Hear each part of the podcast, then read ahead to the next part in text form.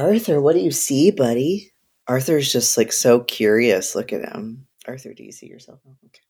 He knows that we're talking about him. Yeah. He's very smart. Meow.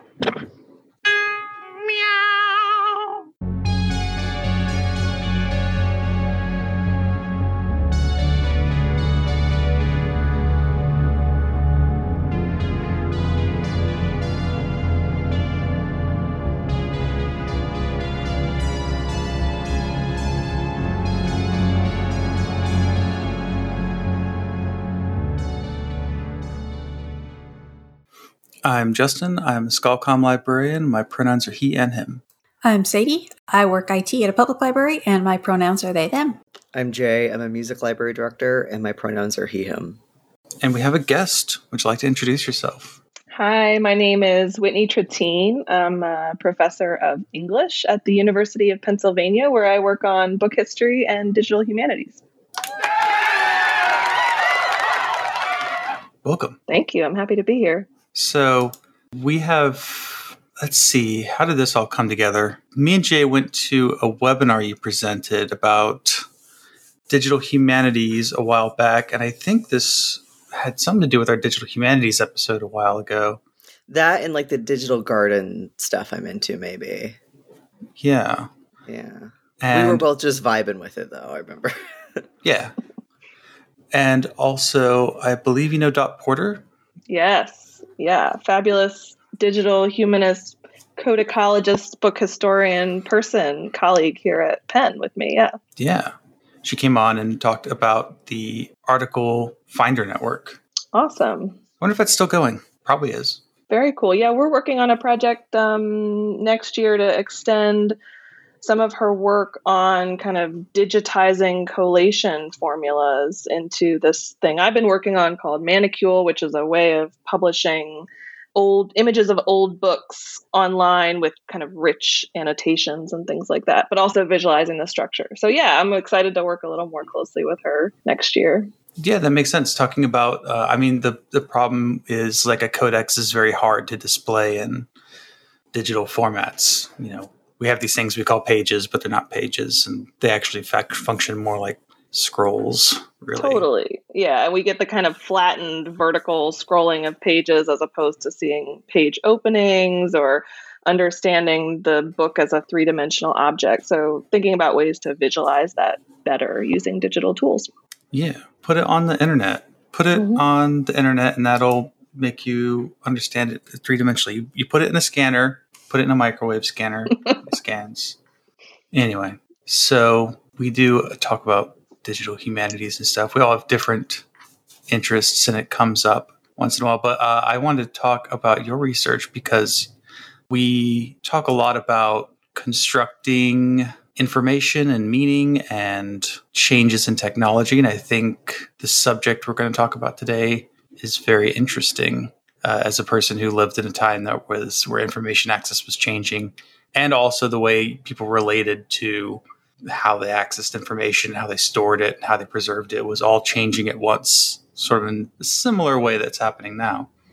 and we've mentioned, um, at least definitely once in depth, but we've mentioned like medieval or just in general pre Reformation libraries and like information relationships like a Oh, couple times. So, yeah, we, we did a whole episode on the name of the Rose movie. that was super fun. Nice. Nice. we were both were well at least all at least two of us i hope sadie's also hype um uh are really excited to hear all about this yeah. Very cool. So we have a new segment I've been working on where I will generate AI texts and everyone will guess if they are a real text or written by an AI. And it's called Bot or Not. So instead of tweets this week, I had it generate articles about John Bagford. So I will generate a random number so that way Jay can't metagame me by guessing if I'm going to swap from AI to human. So I've numbered them all and I'm just going to generate a number. Okay. i still lost last week even though i was metagaming True. Bagford's collection of manuscripts and printed books was acquired by the British Museum in 1753. However, many of the books in the collection had been damaged by his careless handling, and some of the manuscripts were found to be forgeries. Today, John Bagford is largely remembered for his destruction of rare and valuable books and manuscripts. His legacy is one of carelessness and greed, not scholarship or preservation. It's long, so I'll put it in the chat too. For your forensic detecting. It, if this I'm is a gonna- human, it's the same kind of person who gets mad at the Internet Archive. Oh, snap. Yeah, I'm going to say human too. I think it's human. It sounds like the same kind of person who gets really pissed off when libraries get rid of books. The dumpster full of books. which we will probably talk about. That one is AI. Damn. Okay. I didn't guess. I abstained. You didn't? that on the record. I thought you said Yeah, AI. I said if it's human, it sounds like this, but I didn't say Ah. what I thought. Okay. Well, you don't gain a Not point either way. Yep. Okay. John Bagford is one of the most controversial figures in the history of book collecting. His collecting methods were often criticized by his contemporaries, and his habit of destroying older books and manuscripts in order to make room for his own collection was viewed as highly destructive by many. In addition, Bagford was known for his poor record keeping, and many of the books and manuscripts in his collection were lost or remain unidentified. I'm going to wait for the expert to weigh in on this one. I'm, I'm a little scarred now, but I, I want to say, I think I want to say it's a bot because the last one was a bot and I didn't think it was. Metagaming. Yeah, exactly. I got in trouble last week for doing that. I don't know. I was trying to like think of like the patterns you pointed out last week. Like, is it switching something halfway through? I'm going to say human again. Yeah, I'm gonna go with human this time. Okay. That one was AI. Justin, So I thought of a new this. name for the segment though, or a new What? song for it. It should be more human than human. Like, and then you should play a White Zombie. Hmm. Okay. Pretty fun. That'd be fun. Just because I keep singing it while we do this. Wait, so that All one was. AI as well. Yep. Okay. The patron saint of perverted book lovers is John Bagford, an 18th century antiquarian who set it upon himself to compile a history of printing. With this in mind, he traveled across Britain, visiting libraries and bringing home a few title pages of old books from each visit, having torn them out as souvenirs. It sounds like my 18 month old wrote that. So I don't know. Maybe I'll go with human this time. But I did like the what was the first line? The patron, Patron saint, saint of of perverted, perverted book lovers. book lovers. It's kind of a weirdly perfect description. Of I it. love it. He, Yeah. That's, yep. I want like a little saint candle of, of him now. So he's like Yeah. perverted saint. exactly. Light the Or, candle yeah, to perverted Bagford. book lovers. Yeah. Oh, that could be homemade merch idea. How do you make prayer candles? I have a Shakespeare one, but I bought it at a library. Hmm. I want an Oscar Wilde one. Okay, bot or not, or more human than. See, I can't ask you if it's more human than human. Yeah. I'm going to say bot bot just sense. because that means it'll be human. Okay. I, I want it to be a human because I want to be friends with whoever came up with patron saint of perverted book lovers. That one is human. yeah, who was it? Be my new best friend. It's from an article called, I actually saved who it's from this time. To break a book, bibliophiles as book enemies. Are Notes they pro on- or, or anti this guy? No, this is unhinged. So I cheated a little bit because the number generator told me five, but this one was number six. But those are both humans, so it's fine. So it was going to be human either way.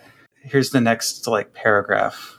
I'll put it in the chat before I Yeah, because it's like I want to be their friend if they're like pro him, and they're like, yeah, perverted book lovers. Nowadays, however, the scrapbooks merely serve as a testament to the auto, author's barbarity. I have no idea how Bagford pulled this off, given that even then I imagine librarians weren't exactly indifferent to people tearing out pages from library books. Perhaps Bagford was helped in his enterprise by having been one of the three founding members of the Society of Antiquaries. I imagine him as the society's equivalent of Salazar Slytherin, Oh, one whose mind. dark influence still continues today. friendship redacted. Friendship redacted. they're a fucking Harry Potter nerd. Friendship redacted. Offer Yeah. rescinded. Who is this? A Doing the bibliomaniac? and book enthusiast from a small country called Slovenia. All right. I've never even seen this blog. Fascinating. Fascinating. Good find. No, no longer fr- friendship ended with this author. This is a very long article for like a very. This is a, a work of passion. hmm Notes on book collecting, bibliomania, and libricide.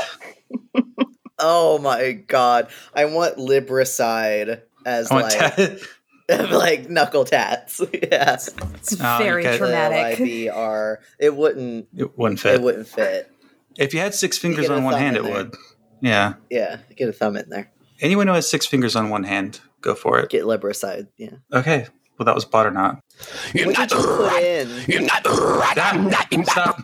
What did you put in to like cue this? Did you say like just article about John Bagford? Oh, yeah. I did save my prompts too, so people yeah, can play what was your around. prompt? write an academic article about John Bad John Bagford destroying books, and then write an academic article critical of John Bagford. That was all I told it. And what did you feed it?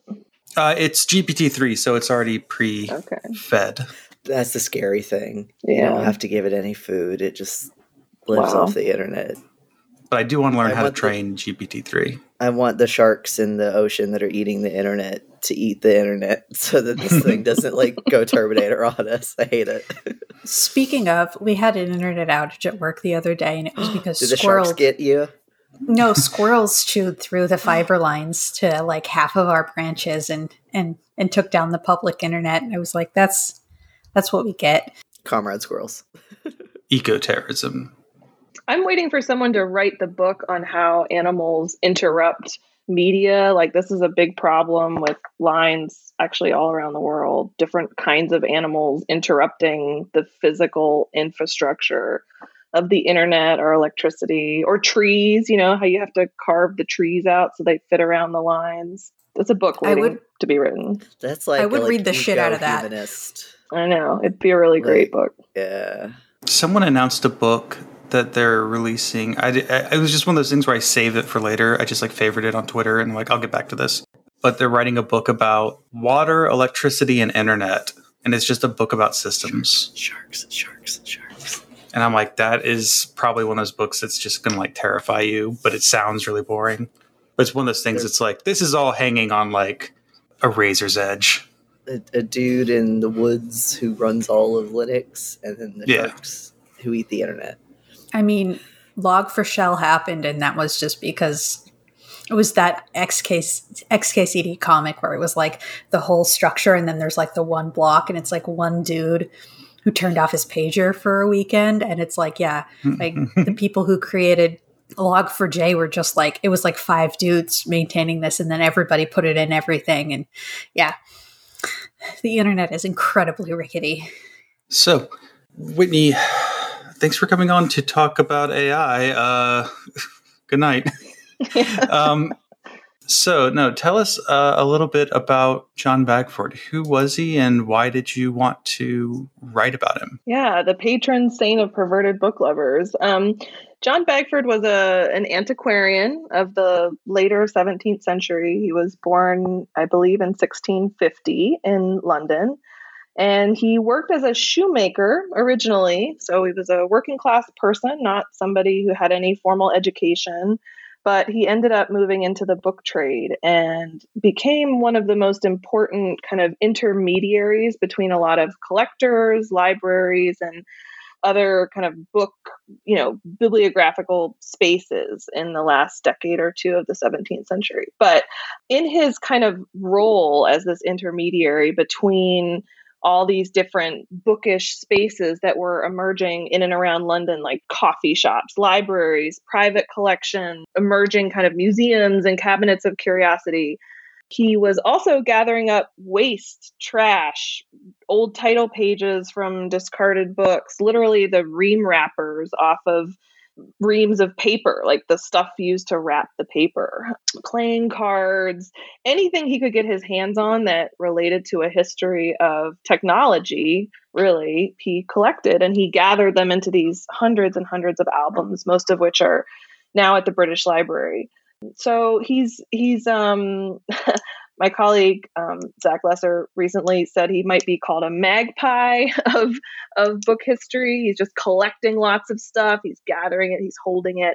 But because he collected all this stuff, this is why later bibliographers thought he was so perverse. Like, what are you doing with all this waste? Why are you storing it? This is weird. It's like it becomes so much that you can't even process it, right? Like a, uh, the modern cataloger can't catalog this stuff, right? You have to chop away at it in small bits and pieces.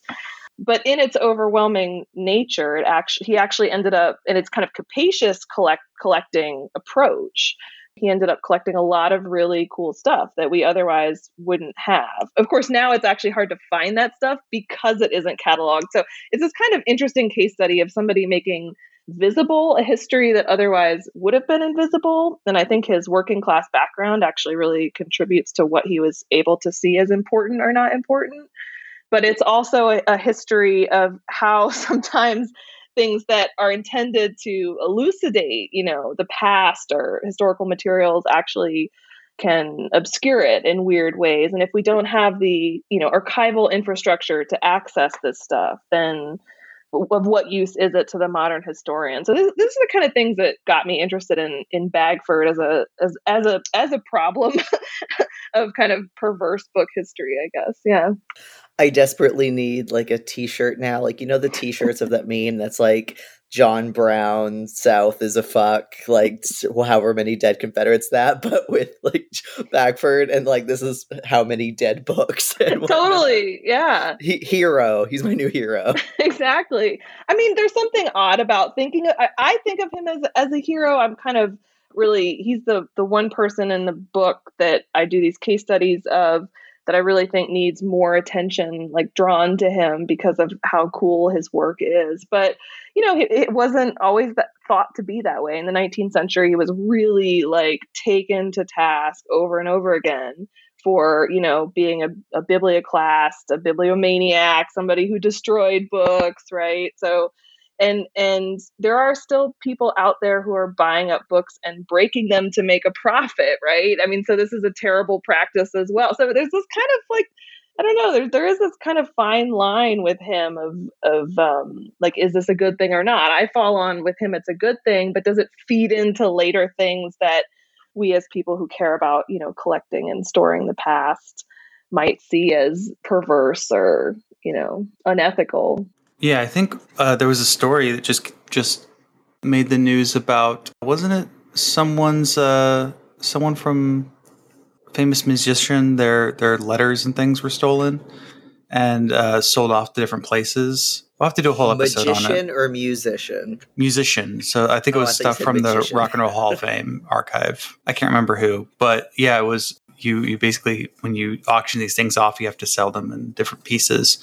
Plus, there's the whole antiquities black market, which is a huge problem in the United States because it's mostly funded by Christian fundamentalists, funneling money into uh, mostly jihadists, which is you know fun. So don't forget Hobby Lobby's Hammurabi robbing hobby. That's just a fun little way to remember it. I drive by a Hobby Lobby on my way to work every day and I curse them. It's like a Hobby Lobby and a Chick fil A, like right across the street from each other. And I'm like, I'm too, too queer for this. Like, you're going to come for me in the night.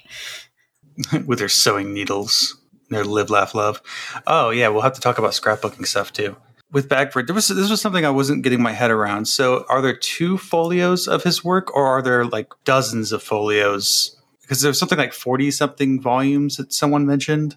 How is Yeah, it actually collected? Yeah, it's a good question. There's hundreds of of his materials. There's a ton of manuscript materials. He has things that are cataloged under as commonplace books but are really just kind of working notebooks. He has account book. He has entire just kind of things that have been bound that once were loose pamphlets where he's, you know, he's collecting these materials to write a, a history of the book, a history of printing and he's very interested in the history of librarianship, the history of collecting, the history of cataloging. He's trying to grab anything that can tell us about this history. But he ultimately wanted to actually write a, a printed book, a monograph. And you know, there's there's a there's a way in which he kind of wasn't up to the task. I mean, he didn't have the formal education of the people of the time who are in the Royal Society, the emerging scientists who are writing these monographs. And so he wasn't as his his form of writing was not as accepted to those societies. And in fact, um, and I think I talk about this in the chapter, when he did submit some drafts of materials to be published in the Philosophical Transactions, which was a very important journal at the time. It's like the premier scientific journal of the time. It was heavily edited by the editors who didn't see his, you know, writing as up to par, it seems. So he wasn't really like up to the task according to the standards of the time, but Instead, he would create these notebooks. So he's got like huge volumes of manuscripts where he's writing out these drafts and correcting them. But then he gets kind of distracted and he starts writing about something else. Like he'll talk about how, you know, playing cards are really important in the history of printing because it's an early form of kind of block printing that well predates movable type in Western Europe. And so he loves playing cards and he'll mention that as, as part of the origins of printing, but then go off on a rant about like the history of gaming. so he can't really kind of stay on topic in the way that was drilled into it drilled into most of us now, like, you know, as part of our schooling. Um, which I kind of love. And alongside of these manuscripts, he has these huge albums. They're very large folios that have pasted on them these scraps. And many of them are organized thematically and arranged in ways where you can kind of see the history that he's he's trying to tell you. So I kind of uh, you know what I was thinking about a lot when I was working with, with his materials was you know he's not he's not up to the standards of the writing of the time to produce the history he wanted to write but he was he was collecting in ways that narrate nonetheless the histories that he wanted to tell. So it made me think a lot about how like what kind of possibilities around historical storytelling open up to us if we change the media or modes in which we're working. Like if we're open to somebody telling you a story by arranging things in a book, you know, what what does that do to the kinds of stories we can tell? And you could connect this to other histories of like the museum or gallery wall or the cabinet of curiosities and things like that.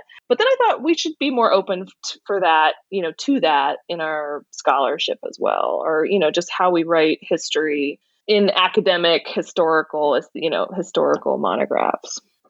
Have you ever heard of or read uh, uh, the article uh, eros in the library by melissa adler? No. Um, she is a metadata scholar. I believe she's just teaching at like an high school now.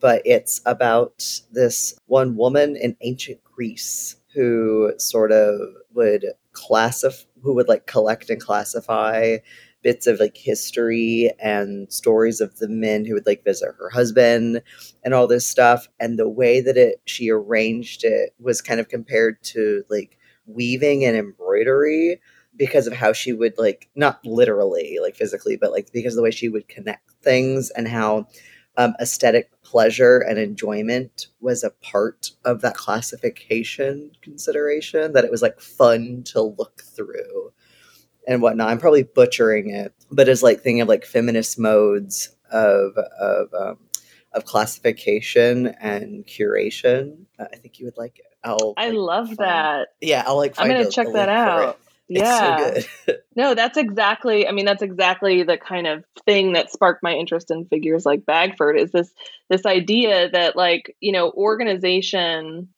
organization, classification, these are forms of knowledge making. You all know this very very well. Scholarship we don't necessarily always know this as well.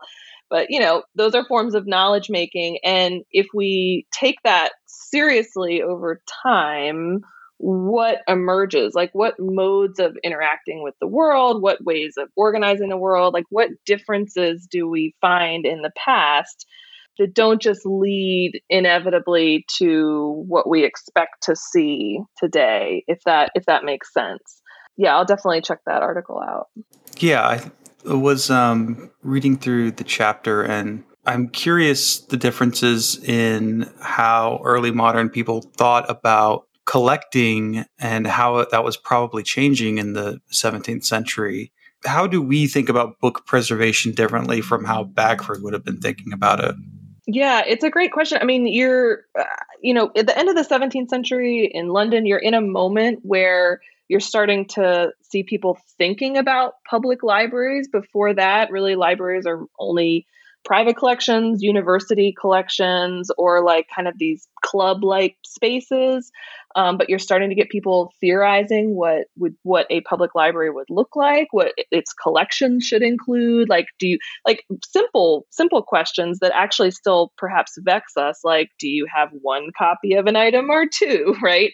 If something is used, do you want the used copy or the new copy?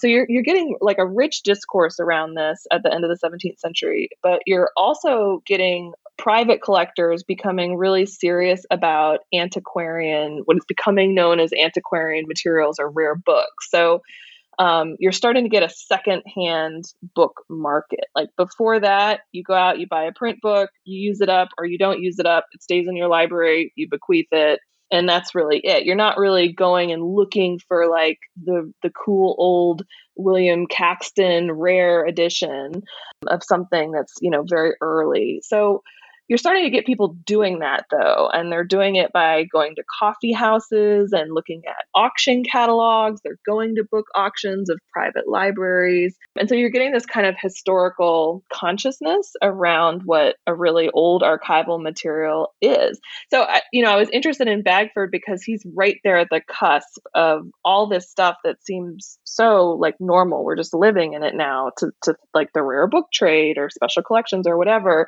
he's like living in that moment of its emergence.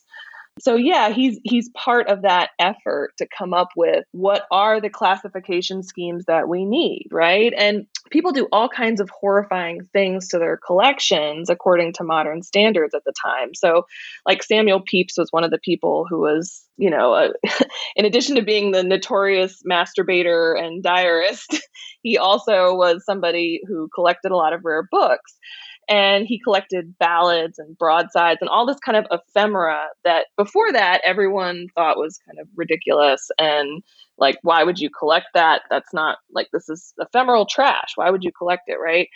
But he's starting to see oh this is part of popular culture. It's worthy of collection. So he goes around and he's gathering them up. He's even making deals with printers who are printing these ballads and saying when you when it comes off the press bring them to me but then how he collects them is he cuts them like up. He cuts them in half and stuff and then pastes them on these massive sheets. Which now if if like a library ingested a large collection of historical materials, they would not cut them up and rearrange them into books, right? But that was what he thought was the way to do it. And then he would annotate the book with like the information that he had about it because there was no such thing as a kind of centralized cataloging infrastructure like all that kind of stuff that we're very accustomed to having available wasn't there. Um, any kind like imagine any kind of like classification scheme that would be like standard in the profession today. That's not that kind of stuff's not really available to anyone. So you're seeing a lot of people experimenting with like how to organize stuff. And i always think that's cool because you know it gets you out of the hardened mindset that we have of, oh, this is just the way things should be, and makes you see as possible that it could be done a different way. Yeah, I think the expansion of the rare book trade was pretty interesting in terms of um, thinking about books as historical uh, objects and then constructing a history about them, saying, like, oh, this is valuable, it's worthwhile. It's not just a thing that I'm going to recycle consistently as you would have over most of the medieval period. So you'd recycle writing scraps, you would recycle faded manuscripts once you use them into binding materials. And there's a lot of stuff that you would even write over that was quite old. So I remember that a lot of we've um, people have x-rayed certain manuscripts in order to see the greek and roman manuscripts that were underneath them because those were being constantly scraped and rewritten over for a very long time. Also, they were seen as heretical, so probably attributed some of the scraping as well. Totally. And you're starting, it, it's in the 17th century that you start to see people interested in that, those like the binder's waste, the little fragments of medieval manuscript that sometimes are found in early printed books. People are trying to like bring to the Bodleian Library proposals to collect these things because they're like, no, this is historical information. We shouldn't discard it you know, whenever I hear those stories or read about this stuff, I'm always thinking about like, what is the thing that we're discarding now? Like, nobody cared about floppy disks until fairly recently. And suddenly we're all like, oh, we have to have a you know, a means of preserving and saving these things. And now on mm-hmm. eBay, you know, quote unquote, old technologies that are 20 or 30 years old, you know, go for a high amount because there's a need for them and an interest in them that when they were only recently old, there wasn't, right? Like you don't need like your iPhone 6, but you're probably interested in a cell phone from like 1998 now, right? So, so it's like what is it that we don't care about and what are we not saving um, is always in the back of my mind with this stuff. Yeah. I mean i definitely think about it a lot more practically because there's also physical limitations spatial limitations and also there's you know people do sometimes look over these things and go look there's no real useful information here. Like this is all I, i've definitely thrown out computer roles from the 70s because it was mostly course scheduling information and it's like, well, we have the syllabi collection, so we've still got all that from the 70s, um, which I also weeded pretty heavily too. So, I mean, there's a lot of stuff we uh, can't keep.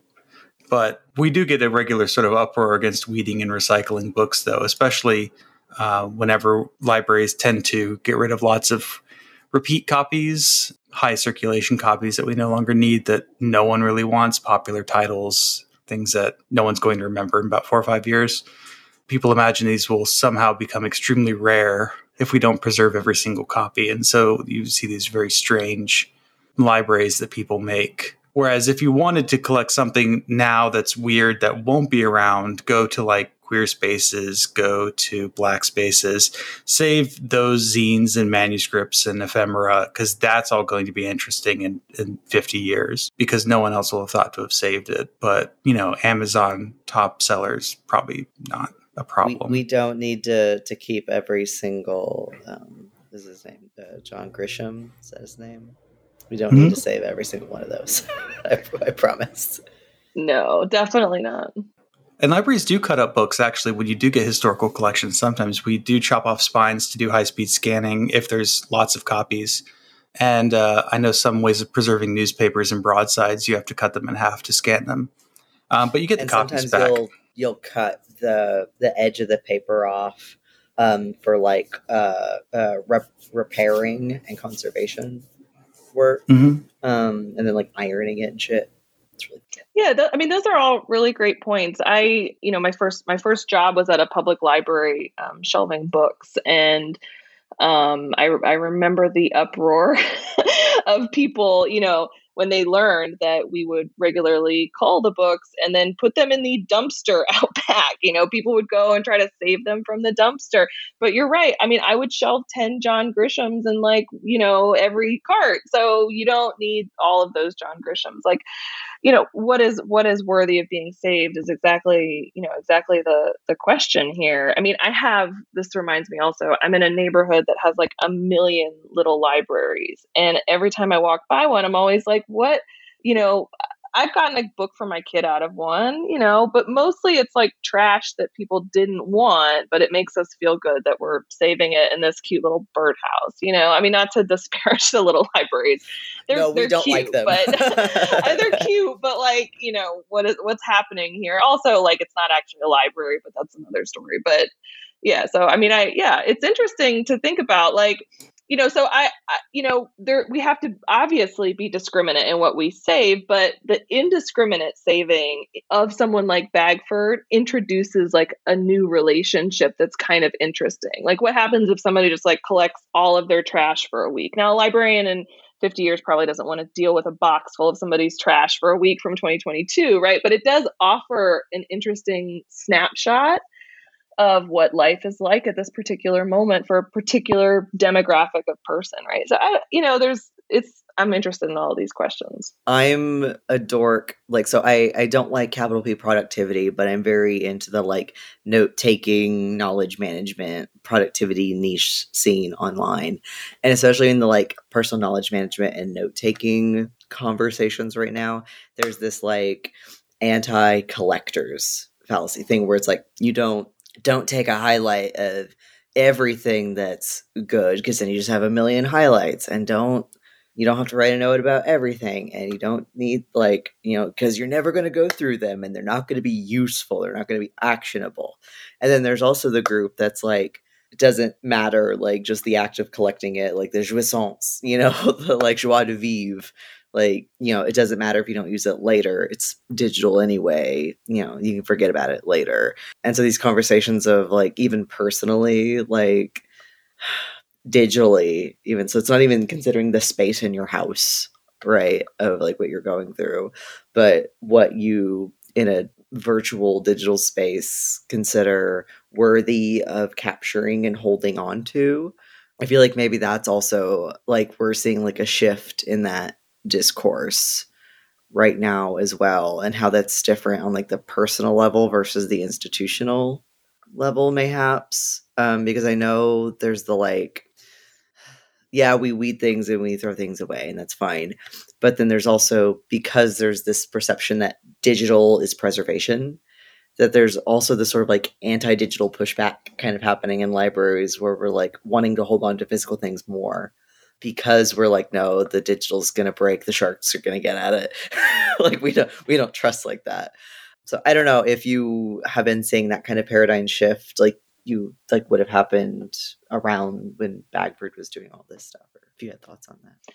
Yeah no i mean that's a great point. I'm immediately just thinking how much like what you're saying how much our technological milieu that we find ourselves in is going to affect these habits right? And that that you're constantly like in this dance with the technology and that that dance changes over time as the technologies change right? And so like tracking that is part of what you know when we track what is interesting or not interesting over time you also are tracking what is technologically like accessible available made possible over time. So you know with regards to the digital note taking for instance like i recently got an ipad because i'm starting a new project and i wanted to like write on a tablet. And i was like i'm just going to do it. I'm going to like set it all up just to be my reading tablet. And i set it up so that my the things i highlight get sent directly to my wiki right and so now every time I highlight something, I have like like thousands of words of notes from even just like a, a, short article. So I've highlighted half the article. I've like published it now in my wiki, which is probably like not actually legal, but whatever, right?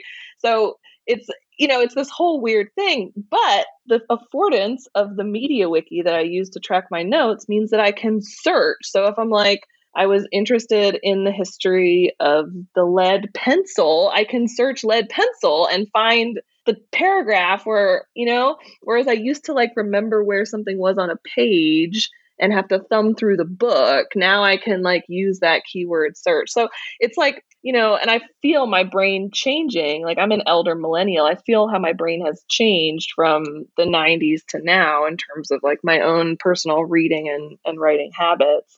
And then which is what what also makes me think about someone like Bagford is like what was his mindscape? Like what was his like how was his brain infested with the technology of the time and how did it affect the way he thought and worked. Yeah, it definitely sounds like he has ADD. yeah, or some sort of uh, some sort of hoarding. Possibly, yeah. I, I've definitely known people who uh, can collect but can't synthesize. I've actually worked on collections like that where you get someone who's extremely good at collecting things, but was would never in a million years be able to write a historical art- article about it. So that was something I worked on in uh, in grad school when I was working in special collections. Uh, I processed a collection and was just like, wow, there's all the information you need here for a nice tight article, just clean ten pages, easy. And uh, but then I met the guy who collected it, and he just you know just rambled, just talked, just sort of. That's how he was. I was like, oh, this guy's never gonna like write an article about it. mood Yeah. i'm trying to be better i have like a good settle cost and everything now Yeah. I'm thinking about plugging GPT into my Obsidian so that it will, and then trying to train it on certain things in my notes to actually give me better auto generated stuff in my notes. But I do like the idea of everything you highlight going to one place, but that would require I'm only on one device, which would never happen. No, I have that. I, I have this thing called Readwise, and I have various things synced with it, and then it all goes into my Logseq. Hmm. So I have that, Justin. Yeah, It's a good system. tr- I mean, you know, yeah. But then you're beholden to the highlight like and the annotation and you have to it makes you change how you actually highlight something or like what you want to extract to as opposed to you have just to think more about scribbling on context. yeah To make exactly. sure when you see the highlight, it's not out of context. Yeah. exactly Yeah, I mostly I mostly use highlighting to so that I don't go back and read something I've already read. So I highlight a lot, so that way I can easily scroll back up and go, "Oh, okay, that's where I was." So it's sort of a memory aid in that way because I just never finish an article in one sitting anymore.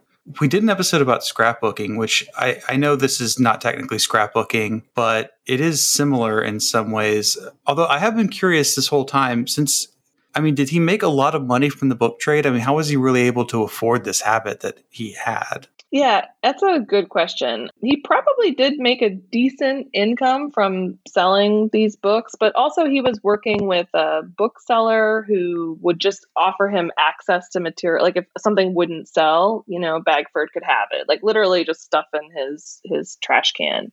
So I think that really helped feed his habit.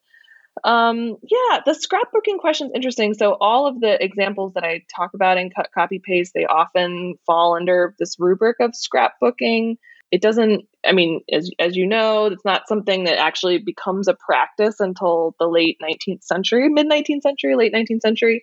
Scrapbooking is a is in my mind a function of the industrialization of print and the like having access to lots of materials because even though Bagford is in a changing media environment, he doesn't have access to the kind of materials you have in the 19th century. Like he's still, you know, scrounging around for playing cards and stuff like that to include in his books.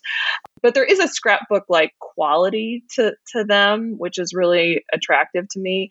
I think of him like he sits alongside a range of other books that I have seen in many different libraries, large and small, in the US, in the UK, that are what I tend to think of as design portfolios. There's no good like form genre term for them, but they are books where somebody has taken either a blank album or some kind of found notebook, like an old manuscript, and assembled something thematically.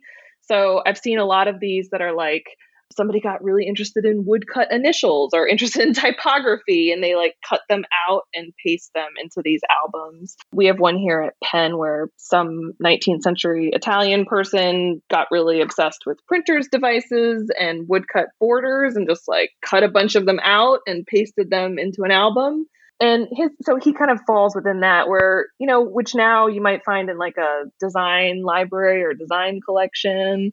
But at the time like a scrapbook is something for your memory speaking of like note taking and aid memoir and stuff like that.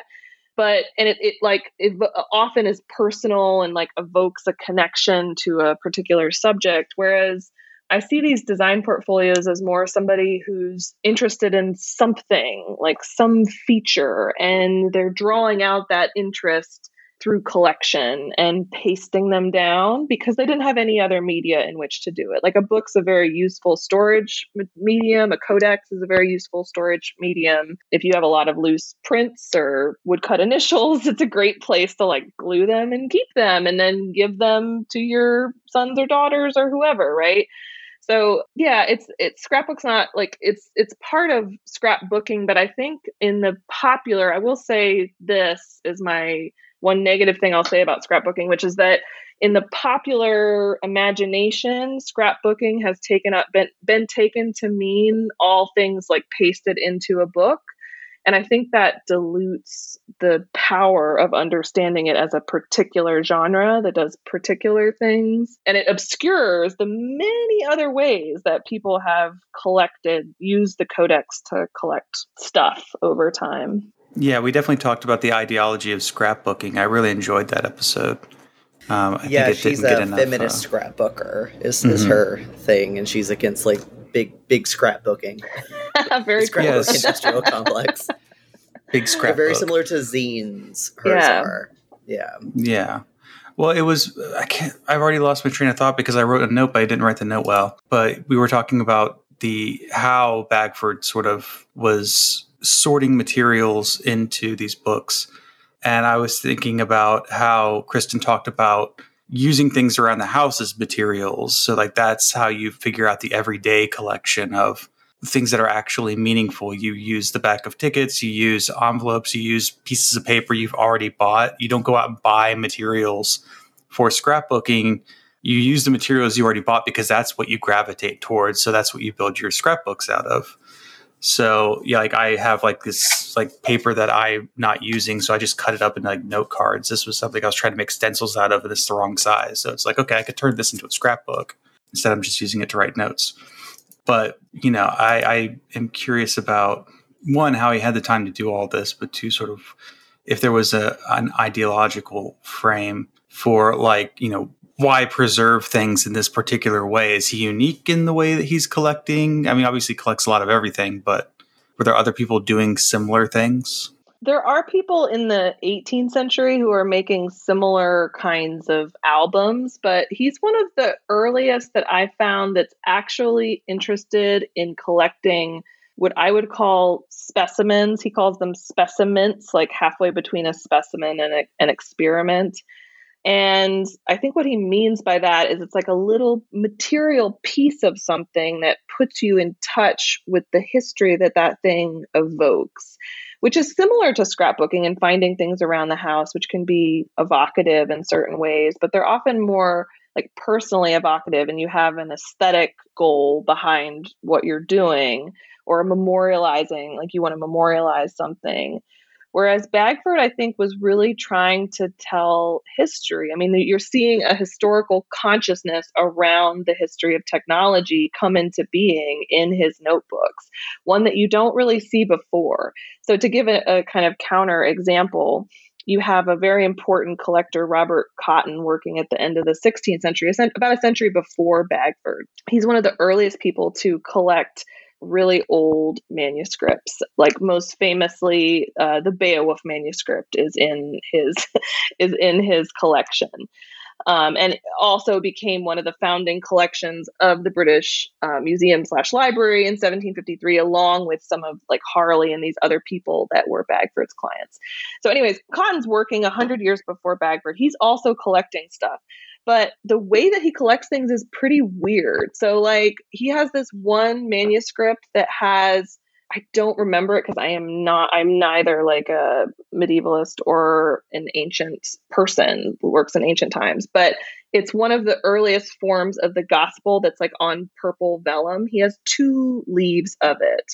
He also has a piece of papyrus that I believe is a, a Gregorian text that was written contempora- contemporaneously with Gregory.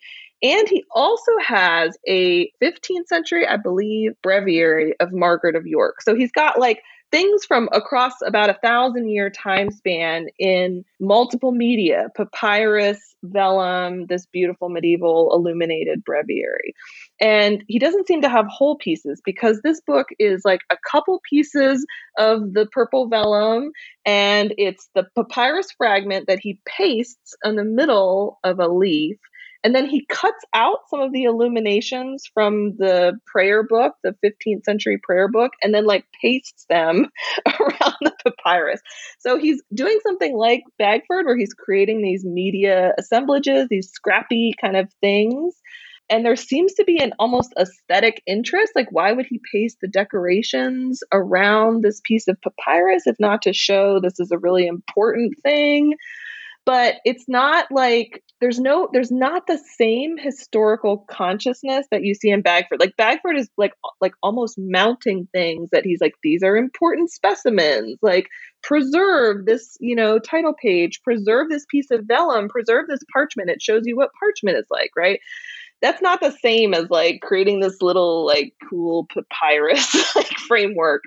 So, uh, you know, Cotton is also an antiquarian, but there's just something different about his use of fragments. And that's what I was trying to get at with Bagford this rise of like, and I think it has to do with the rise of classification schemas, like public librarianship, collecting habits around secondhand materials that is not really like in place when Cotton's doing his work.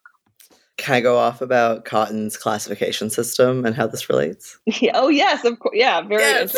very interesting. so, as as far as the like aesthetic aspect, because like his he classified like you know there were he has call numbers and those call numbers are still used for those items that are in the British Library. They weren't based on meaning, not that I can tell. Um, so the Sir Robert Cotton system is he for for all of you who haven't taken an English 101 course at, at university when you were getting your English degree and happen to have a medievalist as your professor. The Sir Robert Cotton system, he would have like bookcases, and what he would do is he would have um, busts of various Roman emperors on the top of each case and then books were on the shelves, right?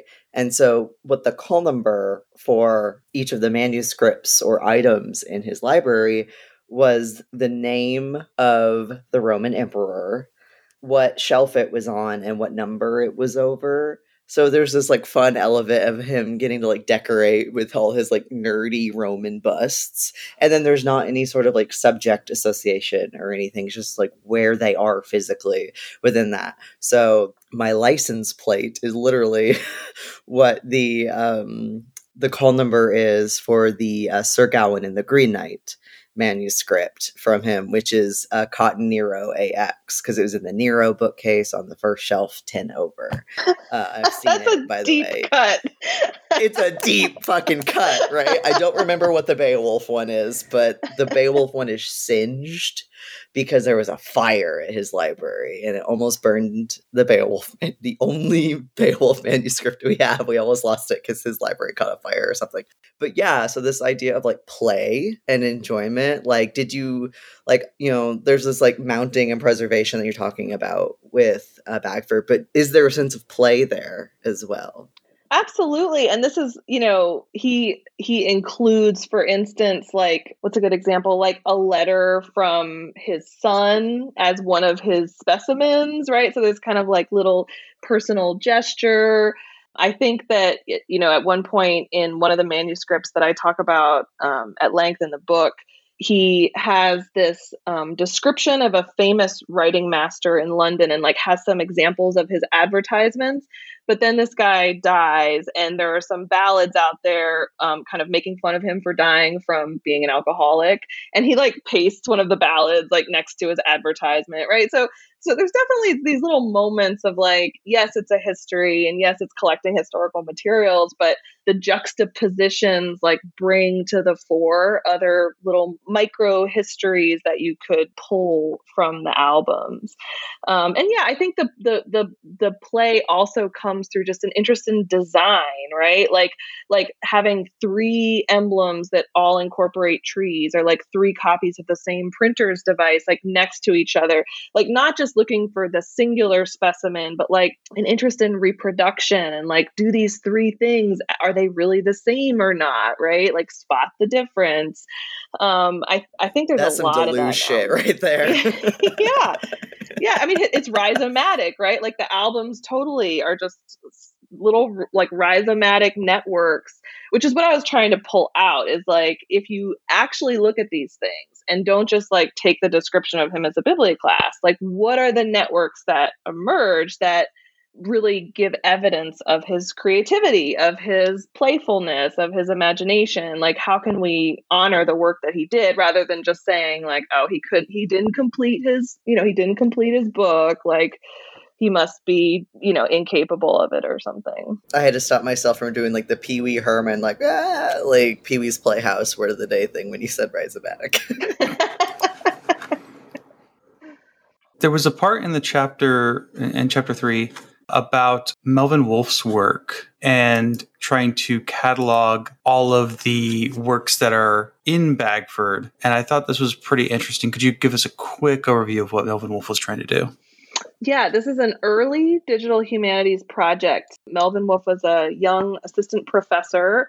I forget where he was at the time, but he uh, knew about Bagford's books and was really interested in the title pages because for you know an, an english literary historian the title pages might have evidence and in fact they do have evidence of books that we don't have anymore so it's he was like let's catalog the title pages it might tell us something about you know what was saved what wasn't what's behind what what was left behind so he makes this catalog. He goes to the British Library. He works there with them, but he realizes he needs bigger technologies than just writing this out by hand.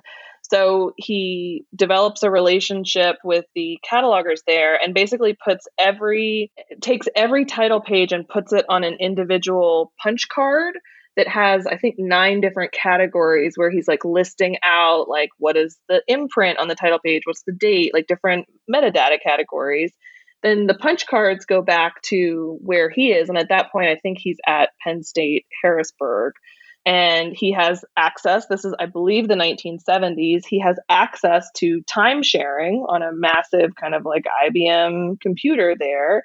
And he uses he uses the system to and with like some simple fortran por- programming to produce this catalog prints it out and then they create you know like photo they basically like take the british library takes photographs of it and then like prints the photographs effectively of the printout of the catalog so, er, really early digital humanities project in one of the earliest digital humanities journals, and a really important catalog that that needs to be digitized. But here's one of the ironies. So, I worked. I was trying to digitize it, so like scanning it and stuff. But the 1970s, like typography doesn't OCR super well and also is not like how the catalog was printed is not in a super easy like format to figure out. Plus, he's using non standard like codes that then have like his own encoding system that then has to be translated. So, like, he puts, he's like referencing other catalogs, which you then would have to like kind of go in and hand link to. So it ended up being like too big of a project. It's one of my like failures in that chapter, actually. I would love to follow up with it. But too big of a project to digitize what should have is digital and should have continued to be digital all the time. Um, I had one of my f- best parts of researching that book was I called him because he's he is still alive, although well retired, and said, you know, I'm so interested in this project. Do you still have the punch cards? And he was like, oh, I just threw them out like last year. so I missed the opportunity to like see the punch cards of this original project. But all props to Melvin Wolf and some of these early digital humanities people who did really detailed work to produce some of this stuff that is still underutilized because it's invisible to the web, right? If something's not on the web now, it's not thought to be digital. So, yeah, uh, really, really fascinating little history at the end of that chapter that is worth, you know, looking back to, you know, with these early forebears of digital humanities, like how they worked and where their catalogs and stuff like that are these days. You would hate to get like halfway through the project and realize you needed like 11 categories on your punch card. Like I just imagine that because I, I, classify. I'm working on classifying some surveys right now, and we have to. I mean, luckily we can use, just use Qualtrics and fix the survey, but we're trying to digitize these old surveys going back to like the 80s or so, and trying to figure out the best way to do it. And instead of digitizing them, we're just going to re-input all the data anonymously, so that way we don't have to keep all of the social security numbers and stuff that people felt they needed to take because researchers are insane people who think they just need data that they don't need. IRBs, man, they're they're around for a reason. But I thought what was really interesting you mentioned was when Wolf did this categorization, he's interested in the titles and everything, but Bagford's collection are it's it leaves out a huge category of things that are miscellaneous. So like the playing cards, the scraps, the day-to-day objects, and that's basically more or less uncharted territory for someone who wanted to do research on that yeah this is another one of the ironies of wolf's catalog is like it made again i'm interested in that visible invisible line. Like it made visible a lot of materials that that we now can see like this book doesn't exist but the title page still does. What's up with that? That can spur more research but it actually in some odd way like obscured the fragments that resist that kind of cataloging right? So like if there's just a little piece of a decorative woodcut border in that book, it just gets cataloged as miscellaneous and it might say like woodcut initial or something in Wolf's catalog. And then, yeah, you're right. All the other, many, many other albums that Bagford has full of things like playing cards and ream wrappers are just like not, not classifiable in this way at all. So, but he was, you know, he was linking each title to an, a short title catalog number. So he was trying to like plug Bagford's work into the stuff that was being used by bibliographers and literary historians at that time in the 1970s our interests have uh, you know some of our interests have moved on and we want the ephemeral you know weird trash. And how do how do we catalog that in a way that makes it visible is an interesting question. Um, towards the end of this project, I realized that some of Bagford's albums have been microfilmed and are now, as a result, on EEBO, Early English Books Online, as part of the Thomason tracts, I believe, where EEB or whatever, whoever was responsible at the time for EEBO went through and microfilmed ephemeral stuff in these tract collections at the British libraries to try to fill out EEBO or EEB at the time, I, I believe. And so now there's like weird microfilmed fragments that as a result have been cataloged, but they've been taken out of their context. So you have there might be a page with three fragments on it and you just see like one fragment which of course the whole point of Bagford's work was showing through visual layout and design an assemblage of materials. So so the the, the whole like undercurrent of his story is how constraining the digital is and how invisible actually it makes a lot of materials. And classifying in general. I mean, with those cataloging rules, I mean, you've got to catalog the microfilm somehow and so you get all these half records and pointless records that point you around in circles and happens all the time we like to end on an action oriented question and i know we have a lot of graduate students who listen to the show if they were interested into doing pursuing work like you do uh, a lot of them are in digital humanities some of them are I mean, most of them are, are, involved in libraries, but we've got people all over the place. What would you advise them to do if they wanted to look into if this is something they want to do? Yeah. Oh, great question. One thing that I was told by one of my advisors in grad school, Kate Hayles, she said to me, this was a great thing that I've never forgotten. She probably doesn't remember it at all. But she said, what you're interested in, there's connections between them. So you have to keep probably a physical list of the things you're interested in. And it might seem like they're totally disconnected. Like, why am i you know interested in like this 14th century manuscript but also like really want to learn this coding language to do this certain thing right? But there's a reason why you're interested in those things. You just haven't found the kind of overarching like question that you're actually asking. So keep track of that stuff and then you'll get to your question. It's like a lifelong thing. It's not a like a thing that happens in 5 or 10 years. It's a lifelong process of figuring out like what are what are your questions. And then something even more tangible is if you're interested especially in like weird old library booky stuff, find the keywords that you want to search on like find your method of searching in libraries so like every time i go to a city. I'll try to visit whatever is the local special collections and I will search on cut, pasted, inserted, interleaved, like all these things that show up in the copy specific notes that indicate something cool has happened with this book or manuscript. And that like I've come across so many weird random things because the form genre terms don't really work for a lot of interesting materials. And like the like libraries as you all know are like this like iceberg and you only see the tip of it. Like 10% of the materials get used over and over again and there's this like the great unread 90% that nobody's looking at. And there are there's stuff out there like waiting to have its story told once you figure out how to find it. Definitely. No, that's good advice. I try and always get my student employees to bring their their interests into the work because my work is pretty flexible, so I can tell them to work on whatever they want. So uh, I always try and get them to bring like whatever you think is cool. You can suggest a project about, and we'll try and figure out a way to make it work. But you, you know, you just you just spend a couple months getting used to doing the work here and then if your brain starts making connections, we can follow those to wherever they'll go. So I have a I have a digital heritage intern I'm allowed to hire for, and my first choice was actually a med student because I just thought that'd be fun. Let's see if we can get a med student to think about digital collections. Yeah, I, am really excited because I work at a music conservatory and I get graduate fellows as student workers, and I am going to be the cool hip supervisor that's like, hey, you person who plays harpsichord, if you come up with a cool idea, let's do your cool harpsichord idea in the library. So that's great advice. Yeah, absolutely. Like, I mean, my I, I work with a lot of undergraduates as research assistants, and I've had many good ones. One of the best ones that I've worked with, her name is Zoe Braccia, and she helped me a lot with all the digital resources for this project. And when I was interviewing to hire her, I interviewed like 12 different people. And there were people who had a lot more interest and expertise in women's literature and early modern literature. And she was just excited.